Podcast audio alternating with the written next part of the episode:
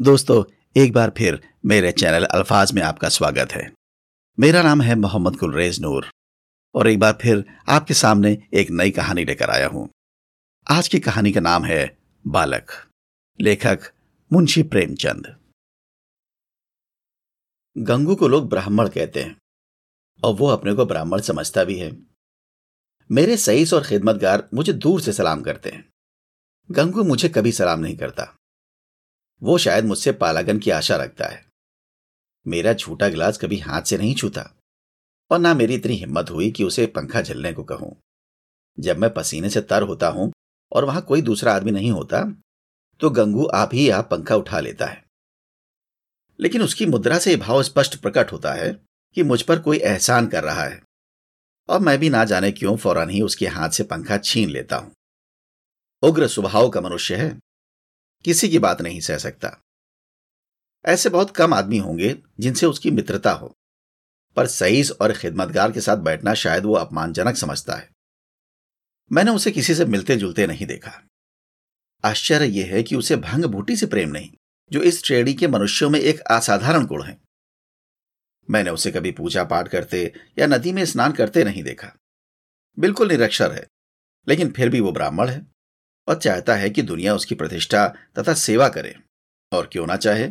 जब पुरखों की पैदा की हुई संपत्ति पर आज भी लोग अधिकार जमाए हुए हैं और उसी शान से मानो खुद पैदा किए हों तो वो क्यों उस प्रतिष्ठा और सम्मान को त्याग दे, जो उसके पुरखाओं ने संचय किया था? ये उसकी बपौती है। मेरा स्वभाव कुछ इस तरह का है कि मैं अपने नौकरों से बहुत कम बोलता हूँ। मैं चाहता हूँ जब तक मैं खुद ना बुलाऊं, कोई मेरे पास ना आए। मुझे ये अच्छा नहीं लगता। कि जरा सी बातों के लिए नौकरों को आवाज़ देता फिरूं। मुझे अपने हाथ से सुराही में पानी उड़ेलना, अपना लैंप जला लेना, अपने जूते पहन लेना, या अलमारी से कोई किताब निकाल लेना। इससे कहीं ज़्यादा सरल मालूम होता है कि हींगन और मैकू को पुकारूं। इससे मुझे अपनी स्वेच्छा और आत्मविश्वास का बोध होता है। नौकर भी मेरे स्वभाव से परिचित हो गए हैं और बिना ज़रूरत मेरे पास बहुत कम आते हैं। इसलिए एक दिन जब प्रातःकाल गंगू मेरे सामने आकर खड़ा हो गया तो मुझे बहुत बुरा लगा। ये लोग जब आते हैं तो पेज के हिसाब में कुछ मांगने के लिए या किसी दूसरे नौकर की शिकायत करने के लिए। मुझे ये दोनों ही बातें अत्यंत अप्रिय हैं। मैं पहली तारीख को हर एक का वेतन चुका देता हूँ और बीच में जब कोई कुछ माँगता है तो क्रोध आ जाता है। कौन दो दो चार चार रुपए का हिसाब रखता फिरे? फिर जब किसी को महीने भर की पूरी मजूरी मिल गई तो उसे क्या हक है कि उसे पंद्रह दिन में खर्च कर दे और रेड़ या पेशगी की शरण ले? और शिकायतों से तो मुझे घृणा है। मैं शिकायतों को दुर्बलता का प्रमाण समझता हूँ, या ठकुर सुहाती की शुद्र चेष्टा। मैंने माथा से कोड़ कर कहा, क्या बात है? मैंने तो तुम्हें बुलाया नहीं? गंगू के तीखे अभिमानी मुख पर आज कुछ ऐसी नम्रता, कुछ ऐसी याचना, कुछ ऐसा संकोच था कि मैं चकित हो गया। ऐसा जान पड़ा, वो कुछ जवाब देना चाहता है, मगर शब्द नहीं मिल रहे हैं। मैंने जरा नम्र होकर कहा आखिर क्या बात है? कहते क्यों नहीं? तुम जानते हो, ये मेरे टहलने के समय है। मुझे देर हो रही है। गंगू ने निराशा भरे स्वर में कहा तो आप खावा खाने जाएँ, मैं फिर आ जाऊँगा। यह अवस्था और भी चिंताजनक थी। इस जल्दी में तो वो एक क्षण में अपना वृतांत कह सुनाएगा। वो जानता है कि मुझे ज़्यादा अवकाश नहीं है। दूसरे अवसर पर तो दुष्ट घंटों रोएगा। मेरे कुछ लिखने पढ़ने को तो वो शायद कुछ काम समझता हो। लेकिन विचार को, जो मेरे लिए सबसे कठिन साधना है, वो मेरे विश्राम का समय समझता है। वो उसी वक्त आकर मेरे सिर पर सवार हो जाएगा। मैंने निर्दयता के साथ कहा, क्या कुछ पेशगी मांगने आए हो? मैं पेशगी नहीं देता। जी नहीं सरकार, मैंने तो कभी पेशगी नहीं मांगा। तो क्या किसी की शिकायत करना चाहते हो? मुझे शिकायतों से घृणा है। जी नहीं सरकार, मैंने तो कभी किसी की शिकायत नहीं की। गंगू ने अपना दिल मज़बूत किया। उसकी आकृति से स्पष्ट झलक रहा था। मानो वो कोई छलांग मारने के लिए अपनी सारी शक्तियों को एकत्र कर रहा हो। और लड़खड़ाती हुई आवाज़ में बोला, मुझे आप छुट्टी दे दें। मैं आपकी नौकरी अपना कर सकूँगा। ये इस तरह का पहला प्रस्ताव था जो मेरे कानों में पड़ा। मेरे आत्म अभिमान को चोट लगी। मैं जब अपने को मनुष्यता का पुतला समझता हूँ, अपने नौकरों को भी कभी कटु वचन नहीं कहता। अपने स्वामित्व को यथासाध्य म्यान में रखने की चेष्टा करता हूँ। तब मैं इस प्रस्ताव पर क्यों ना विस्मित हो जाता? कठोर स्वर में बोला, क्यों? क्या शिकायत है?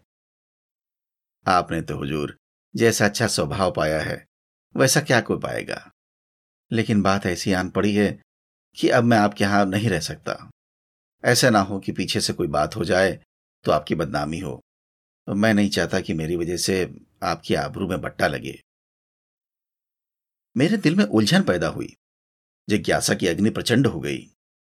आत्मसमर्पण के भाव से बरामदे में पड़ी हुई कुर्सी पर बैठकर बोला, तुम तो पहलियाँ बुझा रहे हो।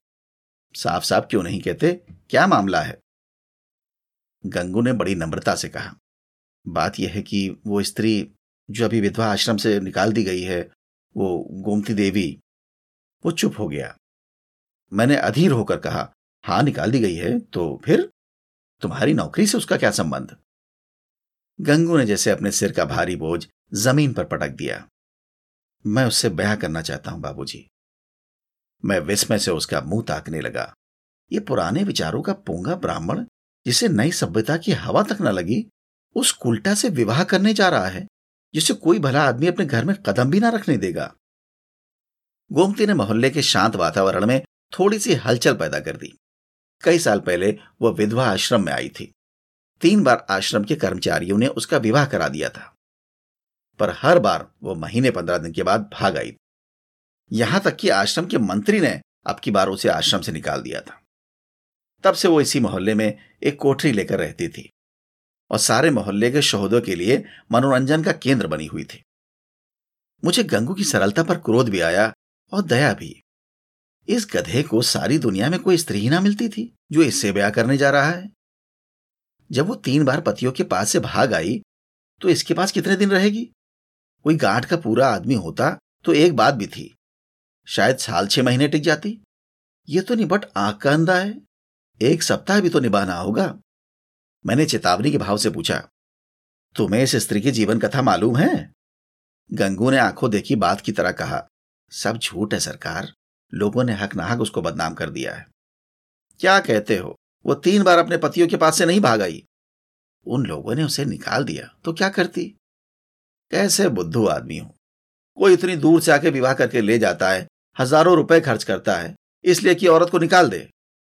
गंगू ने भावुकता से कहा, जहाँ प्रेम नहीं हुजूर, वहाँ कोई स्त्री नहीं रहती। स्त्री केवल रोटी, कपड़ा ही नहीं चाहती। कुछ प्रेम भी तो चाहती है। वो लोग समझते होंगे कि हमने एक विधवा से विवाह करके उसके ऊपर कोई बहुत बड़ा एहसान कर दिया। चाहते होंगे कि तन मन से वो उनकी हो जाए, लेकिन दूसरे को अपना बनाने के लिए पहले आप उसका बन जाना पड़ता है, हुजूर। ये बात है। फिर उसे एक बीमारी भी है। उसे कोई भूत लगा हुआ है। वो कभी कभी बकबक करने लगती है और बेहोश हो जाती है। और तुम ऐसी स्त्री से विवाह करोगे? मैंने संदिग्ध भाव से हिलाकर कहा, समझ लो जीवन कड़वा हो जाएगा। गंगू ने शहीदों के से आवेश से कहा, मैं तो समझता हूँ, मेरी ज़िंदगी बन जाएगी बाबूजी। आगे भगवान की मर्ज़ी। मैंने ज़ोर देकर पूछा तो तुमने तय कर लिया है? हाँ, हुजूर।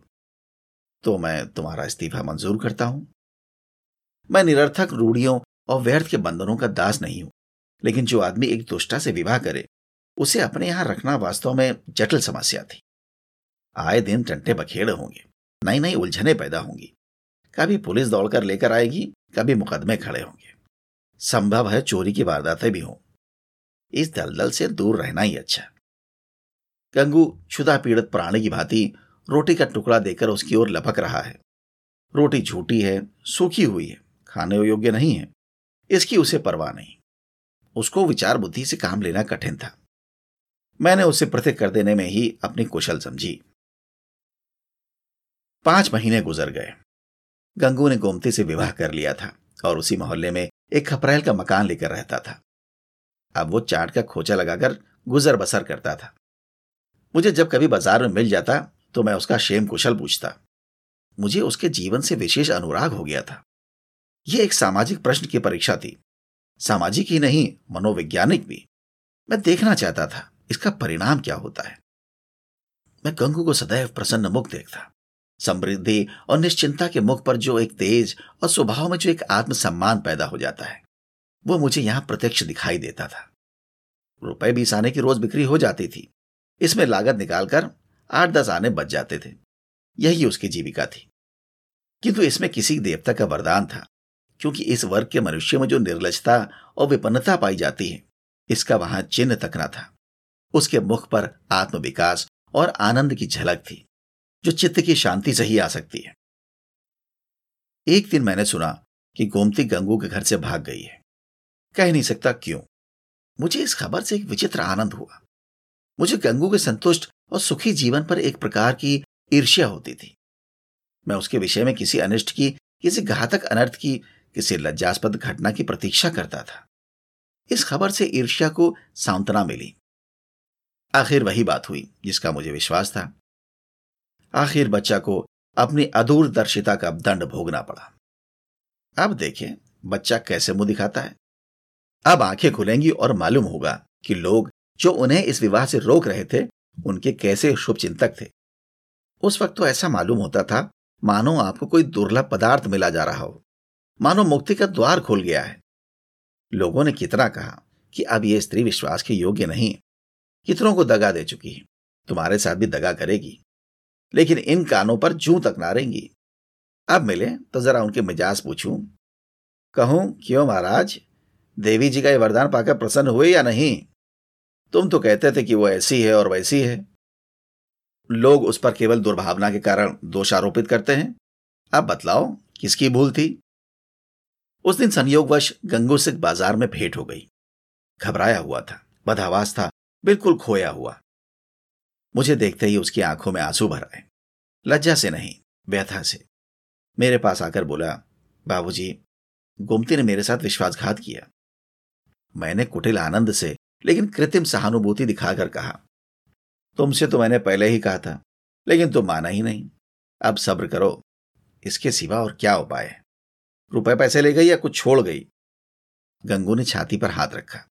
ऐसा जान पड़ा, मानो मेरे इस प्रश्न ने उसके हृदय को विदीर्ण कर दिया। अरे बाबूजी, ऐसा ना कहिए। उसने ढेले की भी चीज़ नहीं छुई। अपना जो कुछ था, वो भी छोड़ गई। ना जाने मुझमें क्या बुराई देखी। मैं उसके योग्य ना था। और क्या कहूँ? वो पढ़ी लिखी थी। मैं करिया अक्षर भैंस बराबर। मेरे साथ इतने दिन रही, यही बहुत था।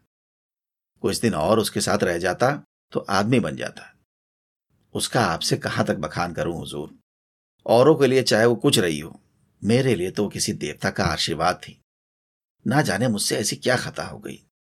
मगर कसम ले लीजिए, जो उसके मुख पर मैल तक आया हो। मेरी औकाती क्या है बाबूजी? दस बारह आने का मजूर हूँ, पर इसी में उसके हाथों में इतनी बरकत थी कि कभी कमी नहीं पड़ी। मुझे इन शब्दों से घोर निराशा हुई।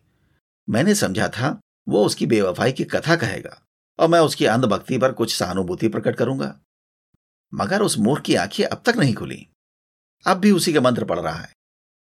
अवश्य ही इसका चित्त कुछ अव्यवस्थित है। मैंने कुटिल परिहास आरंभ किया। तो तुम्हारे घर से कुछ नहीं ले गई। कुछ भी नहीं बाबूजी, ठेले की भी चीज़ नहीं। और तुमसे प्रेम भी बहुत करती थी। आपसे क्या कहूँ बाबूजी? वो प्रेम तो मरते दम तक याद रहेगा। फिर भी तुम्हें छोड़कर चली गई। यही तो आश्चर्य है बाबूजी। त्रिया चरित्र का नाम कभी सुना है? अरे बाबूजी, ऐसा ना कहिए। मेरी गर्दन पर कोई छुरी रख दे तो भी मैं उसका यश ही गाऊँगा। तो फिर ढूंढ निकालो। हाँ मालिक, जब तक उसे ढूंढ न लाऊँगा, मुझे चैन ना आएगा। मुझे इतना तो मालूम हो जाए कि वो कहाँ है, फिर तो मैं उसे ले ही आऊँगा। और बाबूजी, मेरा दिल कहता है कि वो ज़रूर आएगी। देख लीजिएगा। वो मुझसे रूट कर नहीं गई, लेकिन दिल नहीं मानता। जाता हूँ, महीने दो महीने जंगल पहाड़ की धूल छानूँगा। जीता रहा तो फिर आपके दर्शन करूँगा। यह कहकर वो उन्माद की दशा में एक तरफ़ चल दिया। इसके बाद मुझे एक ज़रूरत से नैनीताल जाना पड़ा। सैर करने के लिए नहीं, एक महीने के बाद लौटा और अभी कपड़े भी ना उतारने पाया था कि देखता हूँ कि गंगू एक नवजात शिशु को गोद में लिए खड़ा है। शायद कृष्ण को पाकर नंद भी इतना पुलकित ना हुए होंगे। मालूम होता था उसके रोम रोम से आनंद फूटा है। चेहरे और आँखों से कृतज्ञता और श्रद्धा से राग निकल रहे हों। कुछ वही भाव था, जो किसी क्षुदा पीड़ित भिक्षु के चेहरे पर भरपेट भोजन करने के बाद नज़र आता है। मैंने पूछा, कहो महाराज, गोमती देवी का कुछ पता लगा? तुम तो बाहर गए थे? गंगू ने आपे में ना समाते हुए जवाब दिया, हाँ बाबूजी, आपके आशीर्वाद से ढूंढ लाया। लखनऊ के जनाने अस्पताल में मिली। यहाँ एक सहेली से कह गई थी कि अगर वो बहुत घबराए तो बतला देना। मैं सुनते ही लखनऊ भागा और उसे घसीट लाया। घाते में यह बच्चा भी मिल गया। उसने बच्चे को उठाकर मेरी तरफ़ बढ़ाया। मानो कोई खिलाड़ी तमगा पाकर दिखा रहा हो। मैंने उपहास के भाव से पूछा अच्छा ये लड़का भी मिल गया? शायद इसलिए वो यहाँ से भागी थी। है तो तुम्हारा ही लड़का? मेरा काहे को है बाबूजी? आपका है, भगवान का है। तो लखनऊ में पैदा हुआ। हाँ बाबूजी अभी तो कुल एक महीने का है। तुम्हारे ब्याह को कितने दिन हुए? ये सातवां महीना जा रहा है तो शादी के छठे महीने पैदा हुआ। और क्या बाबूजी? फिर भी तुम्हारा लड़का है। हाँ जी। कैसी बेसिर पैर की बातें कर रहे हो? मालूम नहीं वो मेरा आशय समझ रहा था या बन रहा था। उसी निष्कपट भाव से बोला मरते मरते बची, बाबूजी नया जन्म हुआ। तीन दिन, तीन रात झटपटाती रही। कुछ ना पूछिए। मैंने अब जरा व्यंग भाव से पूछा। लेकिन छह महीने में लड़का होते आज ही सुना। ये चोट निशाने पे जा बैठी। मुस्कुराकर बोला अच्छा ये बात। मुझे तो उसका ध्यान भी नहीं आया। इसी भय से तो गोमती भागी थी। मैंने कहा, गोमती, अगर तुम्हारा मन मुझसे नहीं मिलता तो तुम मुझे छोड़ दो। मैं भी चला जाऊँगा। और फिर तुम्हारे पास कभी ना आऊँगा।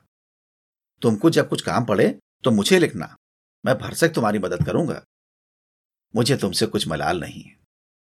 मेरी आँखों में तुम अब भी उतनी ही भली हो। अब भी मैं तुम्हें उतना ही चाहता हूँ। नहीं, अब मैं तुम्हें और ज़्यादा चाहता हूँ। लेकिन अगर तुम्हारा मन मुझसे फिर नहीं गया है तो मेरे साथ चलो। गंगू जीते जी तुमसे बेवफाई नहीं करेगा। मैंने तुमसे इसलिए विवाह नहीं किया कि तुम देवी हो, बल्कि इसलिए कि मैं तुम्हें चाहता हूँ और सोचता था कि तुम भी मुझे चाहती हो। ये बच्चा मेरा बच्चा है। मेरा अपना बच्चा है। मैंने एक बोया हुआ खेत लिया। तो क्या उसकी फ़सल को इसलिए छोड़ दूँगा कि उसे किसी दूसरे ने बोया था? यह कह कहकर उसने ज़ोर से ठट्टा मारा। मैं कपड़े उतारना भूल गया। कह नहीं सकता, क्या मेरी आँखें सजल हो गई। ना जाने वो कौन सी शक्ति थी जिसने मेरी मनोगत घृणा को दबाकर मेरे हाथों को बढ़ा दिया। मैंने उस निष्कलंक बालक को गोद में ले लिया और इतने प्यार से उसका चुंबन लिया कि शायद अपने बच्चों का भी ना लिया होगा।